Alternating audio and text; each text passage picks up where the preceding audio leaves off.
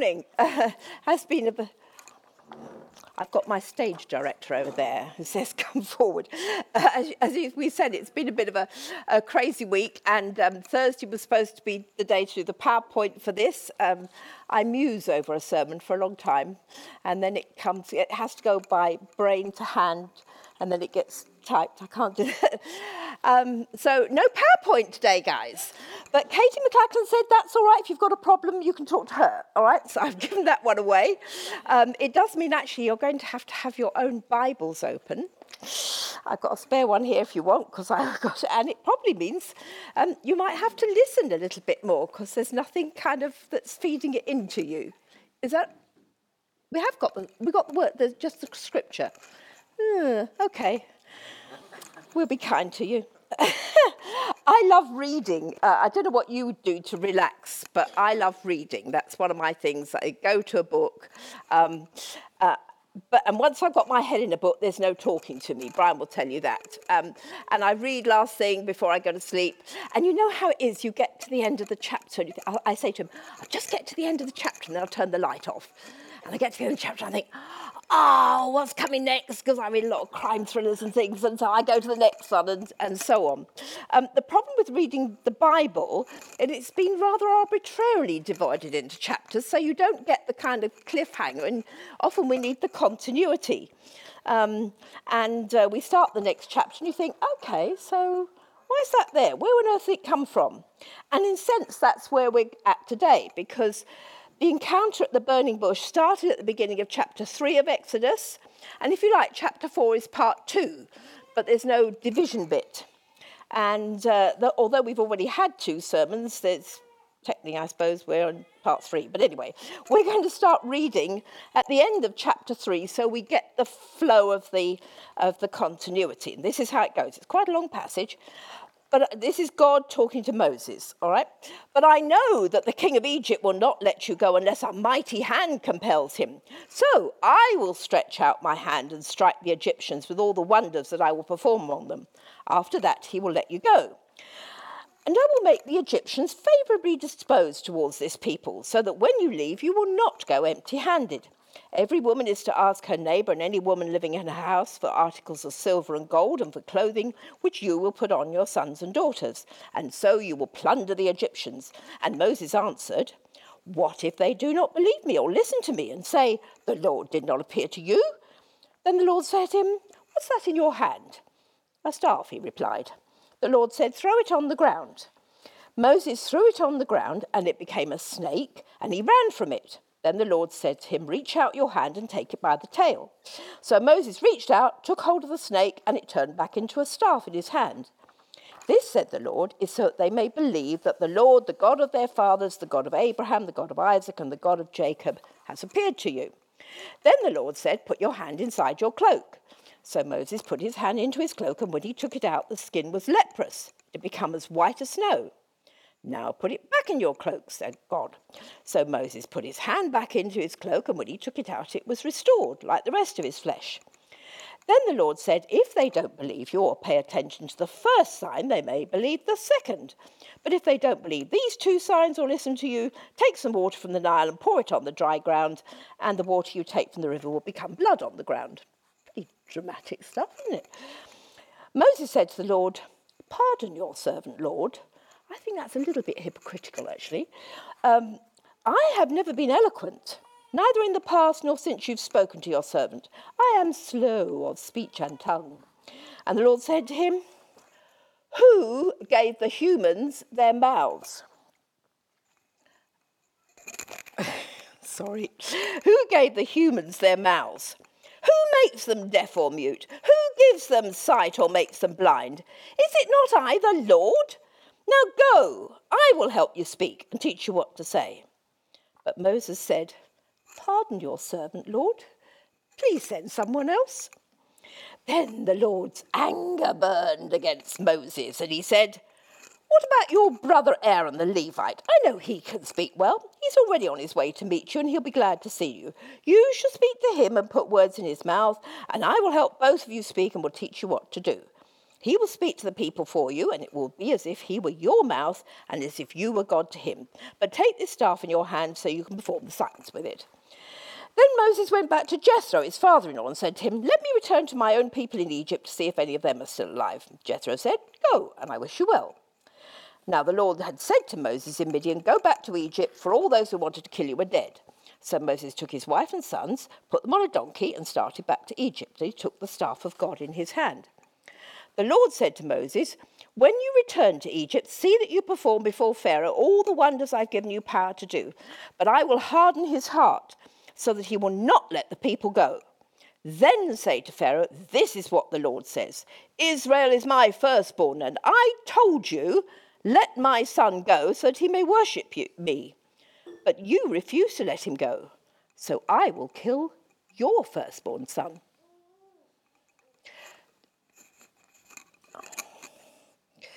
At a lodging place on the way, the Lord met Moses and was about to kill him. But Zipporah took a flint knife, cut off her son's foreskin, and touched Moses' feet with it. Surely you are a bridegroom of blood, she said to me. To me, she said. So the Lord let him alone. Fascinating last little bit, which we will come to. I think chapters 3 and 4 of Exodus are questions of identity. Uh, chapter 3 is answering the question, Who is God? Answered, of course, with that amazing revelation that God is Yahweh, I am. All that there have ever has been, all that there ever will be, is God. He is uncreated. There is no predicate to that sound. Normally we say, I am, and we put another word in. I am kind, I am. But this is no predicate. This is, I am the essence, the mystery, the all that there is, is Yahweh, the God. And uh, so if chapter 3 is all about answering the question, who is God, then chapter 4 is all about answering the question, who is Moses? God says, okay, I've told you who I am. So who are you, Moses? Who do you think you are? And God spends the chapter opening Moses up to that question and spelling out the ramifications of the answers. Let's go back to the in our minds to the beginning of chapter 3 because we need to get that context. Moses is going about the daily job, all right? He's a shepherd taking care of his father in law's sheep, being part of the family business. He's left behind his life as a prince it's quite topical, isn't it? I think we've read a little bit about somebody leaving the life of a prince behind recently. And he's settled for ordinariness, or so he thinks. Maybe Moses has forgotten that God saved his life as a baby in a miraculous way, that he was picked up by a princess of Egypt, that his mother was brought in to nurse him. Maybe that's kind of all gone into the past. Whatever, he's doing the day job and God calls to him out of a burning bush. Now, many of us find it difficult to hear the voice of God sometimes, but Moses really hasn't got that excuse here. He's by a bush that's burning and not burnt, and he hears God's voice. That's pretty clear, isn't it? And God gives him a task. He calls him and he gives him a task. But Moses argues the toss to be honest, I think he's got quite a nerve the way he argues with God. I'm not sure I'd have that gall in front of a burning bush. And um, he's already raised two objections in chapter 3 before chapter 4 begins. And I think God is losing patience with Moses at this point in time. So he addresses the question Moses asked in chapter 3, verse 11. Moses himself says, Who am I? And God says, Okay, Moses, you ask the question, let's go with it. Let's find out with that. And he comes up with three answers for Moses one negative and two positives. This is where you haven't got the PowerPoint. And the first thing that God says to Moses, you are not what you do. You are not what you do. Now, you notice that God says, What's that in your hand? Now, that seems like a daft question. There's Moses standing there. And God says, What have you got in your hand? And Moses says, um, a staff, it's a, it's a rod, you know. and um, the word he uses actually, of course, is a much more specific word. It's a shepherd's staff, all right? Like in Psalm 23, where we the Lord talks about being the shepherd and your rod and your staff, they go with me. So the staff is the symbol of his work. It's like the various guilds of London used to have um, symbols, didn't they? The Guild of Grocers symbol is nine cloves. I'm quite sure why that is. Um, and I, I wonder what would be your symbol of your work if you had to come out. Um, I think for me it would probably be a pen and a microphone. That kind of just about sums up what I spend a lot. Anybody got an idea of what, what the symbol of their work might be? Uh, uh, a speed train. So, a Hoover. I love it. I love it. You know, but anyway, he's carrying the symbol of his work. And God tells him to throw down his staff, and it's then transformed into a snake, which is a bit scary. I mean, he runs away. And then he's told to pick up the snail by its tail. Now, the last thing you do is pick up a snail by its tail because it leaves the head free to bite you. I mean, this is a serious trust issue for Moses. Uh, you know, it's got, you really mean? You really mean the tail? Um, and it's then transformed back into a staff. Um, and there's a greater significance to this than just a trick. In fact, if you look later on in chapter 7, the Egyptian magicians can do exactly this. Moses does this, and Pharaoh says to his magicians, magicians Right, come on, guys, rods on the ground, and the snakes appear. So it's not just about the trick. And I think what we need to realize is that um, God is saying to Moses, Who are you, Moses? A shepherd? Lay down your shepherding tool and see how I transform it. And the other thing you understand, need to understand what's going on here is that a snake was a symbol of the Pharaoh's power. The Pharaoh's crown had a cobra in its, as its, so the snake is the designation of Egypt and its power. And uh, so as long as Moses identifies himself by what he does, as long as he sees himself as just a shepherd, he wouldn't make any progress in finding God's purpose for him. So the symbol of laying down the staff and it being transformed into a serpent, serpent which Moses then overpowers, is God saying to him, I've got another mission for you. I've got another calling for you. But first, you have to give up letting your, ident- your, ident- your work define your identity. God's lesson here is you are not what you do. Sometimes He asks us to give up what we're doing only for Him to give it back to us, and we go back to being a shepherd. But it's been transformed because we've given it to Him. And look at verse 20, if you've got verse 20 there, at the end of this encounter. How is Moses' staff described there? It's now the staff of God. It's no longer his shepherd's staff, it's the staff of God. The mission he is now on, the job he is doing, is now God's job for him. What he does belongs to God. We are not what we do. Years ago, I was a stay at home mum. Uh, people would say to me, What's your name? What do you do? And uh, we had a ministry with international students. Our house was full of students. I could have said that. Our kids never knew what colour face they were going to be dandled on the knee of or what the language was going to be. But God had said to me, How many children have been through your hands, Marion, while you've been a teacher? Hundreds. And He says, Now I'm giving you these three. That's your ministry now, these three. And I never for one moment regret giving up those years while they were small to take care of my kids. Yes, it was sometimes humbling when people said to you, Oh, what's your name? What do you do? And then you could almost feel them sort of looking down their noses at you. And I to get really quite angry about that, although it didn't show it, I hope. Um, we didn't have much money. Um, there was no Tesco for clothes, so you made out and up mainly, but it didn't matter. And if you had told me then that 20 years later I would start on a ministry where I was traveling and speaking internationally, and did, I would have laughed at you. I would have said, You have got to be joking. I mean, it wasn't just little old me. I mean, I was little old me. There was nothing, there was nothing there. But we are not what we do. That doesn't define us.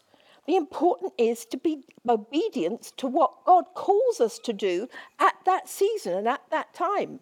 And always look for the new calling. Just because you've had one calling doesn't mean to say that's a lifetime one. Be open for it. And then God can transform what you just does. And the lesson is reinforced with the leprous hand, puts it in again, big trust, comes out leprous, but it's he transforms. He's in the business of transformation. And then giving it to us to go with the transformation. So you are not what you do. The second answer to who are you, Moses, is you are the creation of God. You are made by God. That's where your identity lies. And it comes from Moses raising yet another objection. He's got some bottle, this guy. You've got to give it to him. But he says, I'm not a speaker. And in a sense, you feel he's comparing himself to Aaron. Here's the one that's a speaker, and you're asking me to do it?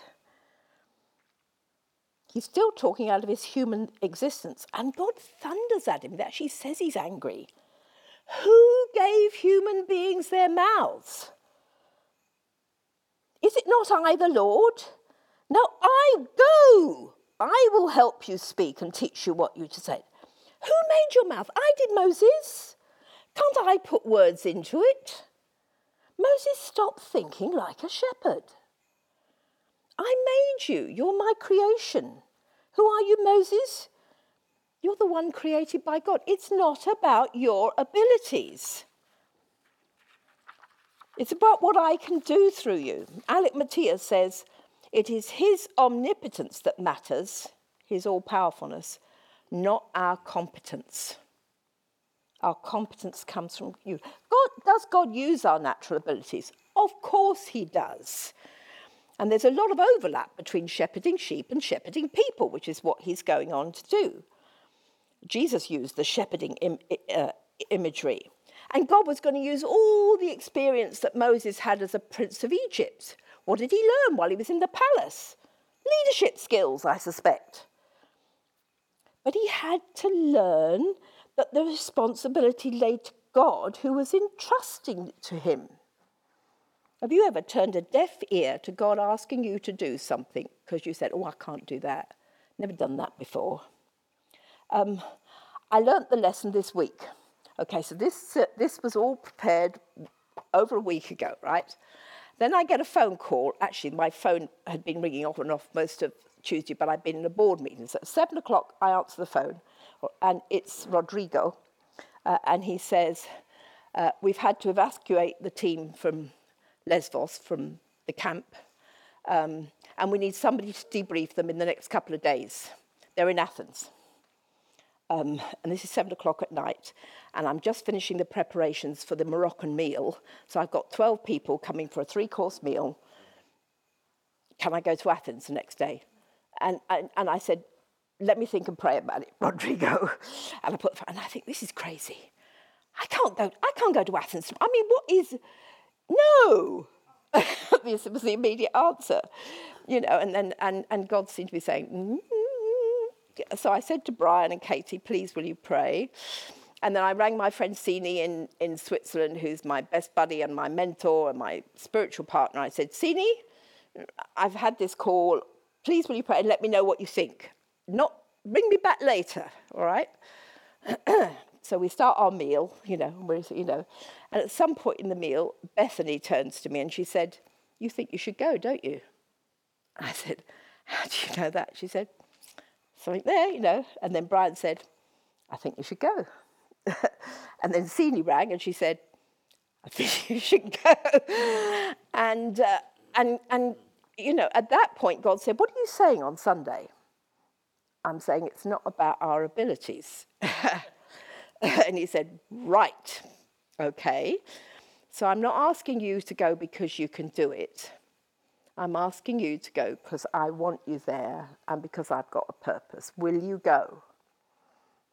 So just after eight, I ran Rodrigo back and said, I'm coming. I booked a ticket. We left home at four o'clock Thursday morning. Brian drove me to, to Luton. I was in Athens by midday. Um, I had lunch. I then did a two and a half hour debrief with this team that had come out of the bar. I can't go into all what's happening in, in Minos, but it's, it's pretty awful and they'd all been threatened and uh, so we did a two and a half hour group debrief, which is their opportunity to tell the story and hear each other, because when we're in a crisis situation, we all experience it differently. Then I did two one hour debriefs before supper, and then on Friday I did eight one hour debriefs before we went for a meal at eight o'clock, and then I got up four o'clock yesterday morning, two o'clock your time, to take the flight back to get to my son's birthday lunch. Um, so it has been a crazy, crazy week, but I slept well last night. But, but you know, God had to say to me, Marion, it's not about what you can do. I want you there, and I'm going to see to it. And He did. It was absolutely him. And they, they have worked through things really well. They've still got stuff to work through, but it was really precious, precious time with these six single girls and two married couples. Anyway, so you should always have God speak to you first before you deliver it um, to anybody else. Anyway, okay. Who are you, Moses? You are not what you do. You are the creation of God for what he purposes for you. And thirdly, you are a child of the covenant. Now, Moses goes back to his father in law Jethro. Jethro is a fascinating man. Go and do a study on Jethro sometime. He's a priest of Midian. Uh, so fascinating. And this isn't, spoiler alert, it's not the last time we see him in Exodus. All right, so he will come up against again. Anyway, he goes back to Jethro and says, I'm taking your daughter and two grandsons off. You may never see them again, but I've got to go back to my people. And Jethro says, Okay, blesses him. Um, and then we have these strange verses that begin in verse 24 about Zipporah, his wife, and circumcision. now, it's interesting that it's his wife, the Midianite, who understands what God's saying to Moses. And perhaps it's the first time that she's really been seen to embrace the, the, the faith of Moses. I think she's been a believer for a while, but she really comes out of this with full marks. So, what's going on here? We read that the, God wants to kill Moses. Now, you have to understand Middle Eastern thought here to understand what's going on, because in Middle Eastern thought, the intention or the word can replace the action. So you'll see a group of, and they're all like this, and you think, ah, the whole place is going to go off. And then they'll all go off and pat each other's back. Because if I say to you, I could kill you, I don't have to do it because I've expressed it, all right? It's a way of expressing severe anger. And for some reason, it's not been explained, God is very angry with Moses. And Moses doesn't really seem to get it, but Zipporah, Zipporah understands. And the third answer to his question of who are you is you're a child of the covenant.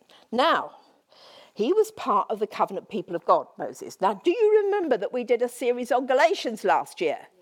Yes, we got a little bit fed up with circumcision last year when we were doing, but it was all about covenant. Do you remember? It was all about the covenant that God had established with Abraham. A covenant is where God makes an agreement with us, but he sets the terms and we abide by them. And so part of the covenant of Abraham was that every child had to be circumcised. and uh, covenants are sealed with blood. Actually, Moses is going to go on and make a covenant, form a covenant himself with God. Another spoiler alert. Um, but for some reason, Moses has not circumcised his second son.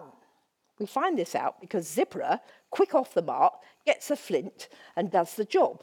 Not sure I could have done that to one of my sons, but bless her, she gets it and she does it. Why didn't Moses circumcise his second son? Forgot about it? He's a long way from the people of God, so nobody else is doing it. So actually, it doesn't really matter. Let's that one, let that one go. Who knows? But it mattered to God that he hadn't done it. Didn't it?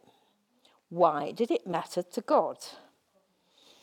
Because if Moses couldn't be obedient in the little things, how was God going to trust him with all this big stuff of leading the people of Israel out of Egypt, getting the Ten Commandments, and all of that sort of things. I've got big plans for you, Moses, said God. But I have to know that you're going to obey me in the little things. Does that remember, mind you of something else somebody else said? Jesus in Luke 16, verse 10 Whoever is faithful with very little will also be faithful with much. And the opposite, who is, whoever is unfaithful with little will not be trustworthy for a lot. And so Moses says, God says, I need to know that I can trust you in little because you're a child of the covenant. And that's obedience in the little things, not just the big things. And he seems to learn his lesson because in chapter 39 and four, verse 43, at the end of the building of the tabernacle, which takes chapters and chapters of detail, we read, Moses inspected the work and saw that they had done just as the Lord had commanded. He checked that they'd done what God had asked for. Motyer says the primary mark of the people of God is obedience to his word. So all three of these answered called for a radical obedience from Moses. Who are you, Moses? You are not what you do. Lay down your doing identity. Who are you, Moses? You are the creation of God. Trust him and follow him and do what he asks without questioning your ability to do it. Who are you, Moses? You're a child of the covenant. That's a precious agreement with God. And God demands the obedience in the small things before he gives you the obedience, the bigger things. What about you? What about me? Where is your identity? Where do you take your sustenance from? Is it from your work? I am. We end up with a predicate to I am, I am. What happens if that's taken away for you for whatever reason? You lose your job, your health takes, whatever. Who are you without your work?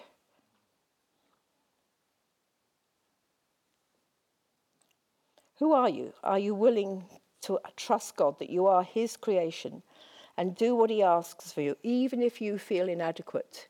It's not about your adequacy. Equally, don't rely on your own abilities. That's the other side of the equation. Who are you? Do you understand that you are a child of the covenant, bought with a price? Scripture says you are not your own, you are bought with a price. And being a child of the covenant requires living a life that is pleasing to God in the small things as well as in the big. This is a call to radical obedience casting aside our deeds, our worthiness, our entitlement, for we too are the children of, of the covenant. And how appropriate, uh, Brian, if you could bring the, how appropriate that today we end with a covenant meal. Because this probes our identity to the core. Here we set aside any attempt to prove our own worthiness. Here we acknowledge that above all things we are unworthy and that He has called us into a covenant where we recognize that we are His.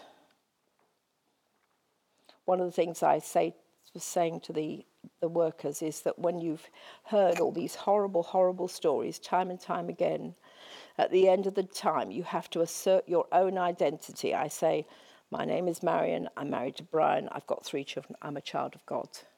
That's where my identity is. It's not with the painful stories or anything else, it's with being a child of God. And Jesus said, we read, Jesus took bread, and when he had given thanks, he broke it and gave it to his disciples, saying, Take, eat, this is my body given for you. And then he took the cup. And when he had given thanks, he gave it to them, saying, Drink from it, all of you. This is my blood of the new covenant, which is poured out for many for the forgiveness of sins. The team are going to pass that round. I'm going to ask you to hang on to your bread and wine. Um, as we think and contemplate what has God been saying to you this morning about who you are? Have you invest, invested too much of your identity in what you do, be it your job, your role in the family, your role in the community? Do you need to repent of that? When, as part of the covenant, it requires that we look at ourselves and we examine ourselves and we say sorry to God where we've fallen down. Is that where God wants you to repent and be different? Have you made your life about you and what you were able to cope with rather than turning to God and drawing strength from Him? Do you need to say sorry for not trusting Him enough? or maybe for being too self reliant? Have you forgotten that whilst He has done everything for you, there are things that He requires of you in terms of faithfulness and obedience? Is there any way that you are right now not obeying Him, holding on to something that you know He wants you to give up? Maybe something really small, other people would say negligible. Are you doing something that you know is being unfaithful to Him, be it ever so small? Do you need to say sorry and commit to being different?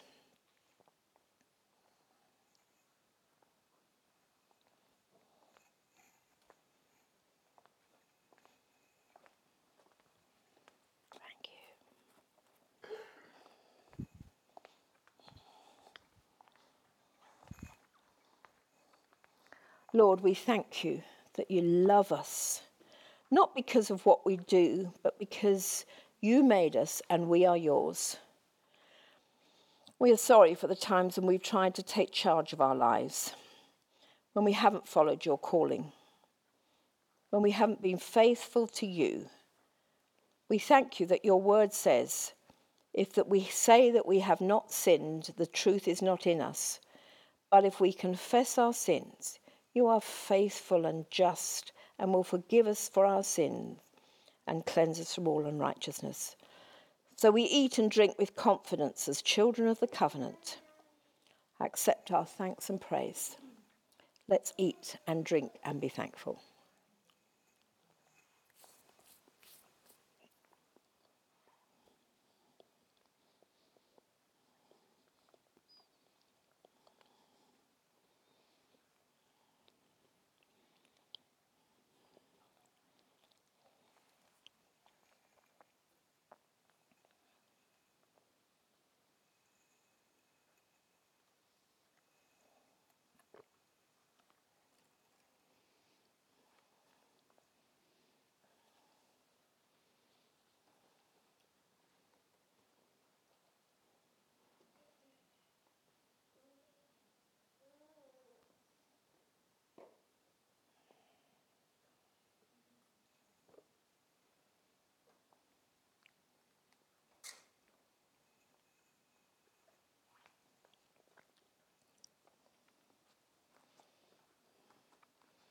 Father, we've sung that you're an amazing, mighty God this morning.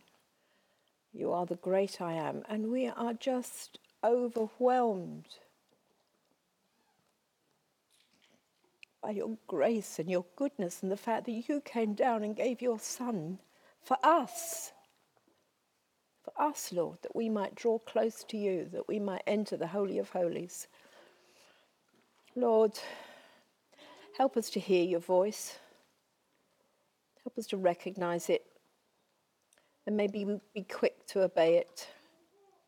May we not just take the benefits of the covenant without,